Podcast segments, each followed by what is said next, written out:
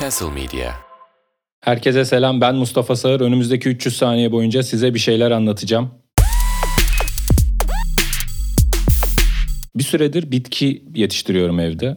Ya bitki yetiştiriyorum derken annem süs bitkisi getirdi. Hem bizim e- Samsun'daki evimizden getirdi hem de burada kaldığı süre içerisinde de bana bir tane bir bitki aldı bitkiciden.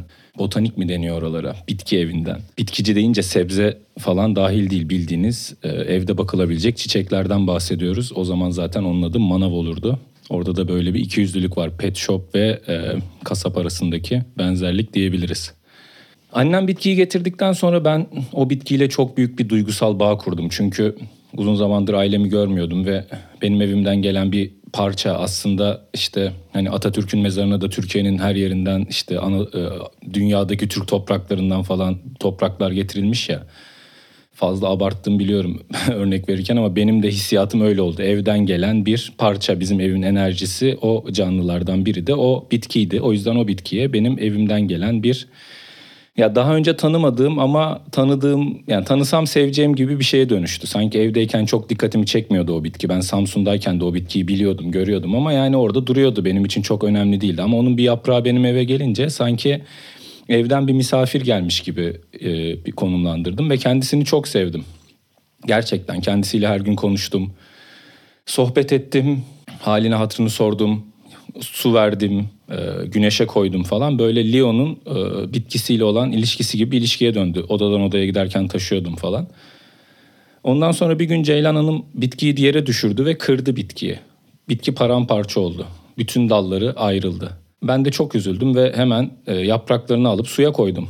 Enteresan bir şekilde bitkiler parçalandıklarında suya koyduğunuzda kök veriyorlar ve o kökü diktiğinizde de yaşıyorlar. Yeni bir bitki oluyorlar. Zaten annem de evden getirirken buna güveniyordu. Onu koparmıştı sonuçta.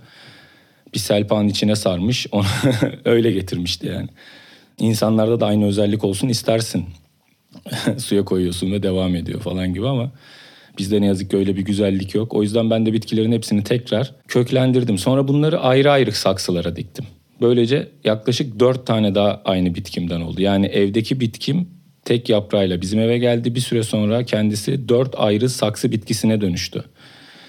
Ben tabii bunların dördüne de aynı saygıyı göstermeye çalıştım ama biraz böyle bir hani e, kaygısızlar dizisi gibi oldu. Ben bir kişi bekliyordum. Biraz sayıları arttı aynı sevgiyi gösterdim. Onlarla tekrar sohbet ettim, onları anlamaya çalıştım. neden e, böyle bir ayrılık yaşadıklarını, neden başka saksılarda yollarına devam etmek istediklerini falan hepsini kabul ettim.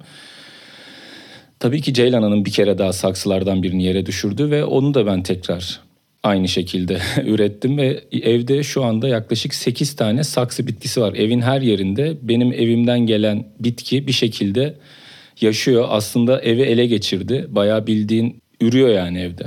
Nasıl yapıyor bilmiyorum ama istediği kadar çoğalabiliyor. Tabii benim duygusal bağım da çok gelişti bitkiyle. Yani başka bitkiler de almaya başladım öyle olunca. Yani bitki dediğin şeye sevgim arttı. Evde bitki olması hoşuma gitmeye başladı ve e, masamda bir tane güzel bir saksı bitkisi var. Ondan sonra e, rafıma koydum birkaç tanesini ve o gün bugündür böyle bir lan biz bunların bazısına bakıyoruz bazılarını da yiyoruz falan gibi bir e, tribe girmeye başladım. Yani neden bazı sebzelere gözümüz gibi bakarken bazılarının üstüne limon sıkıp yiyoruz? Kendimi kötü hissettim açıkçası. Bu bir çeşit veganlık olabilir. Yani sonuçta bitkiler kesildiğinde çığlık atmıyorlar veya annesini kaybettiğinde hayatı boyunca travma yaşamıyor olabilir ama onlar da bir şekilde koptuklarında, parçalandıklarında, suya koyduğunda yaşamak istiyorlar. Yaşama devam etmek istiyor. Salmıyor yani. Ha bitti demiyor. Hatta insanlardan çok daha güçlüler bu konuda yani çok daha istekliler. Demeye çalıştığım şey şu. Bitkileri yemeyin, onlara bakın. Sadece hayvan eti yiyin. Teşekkürler.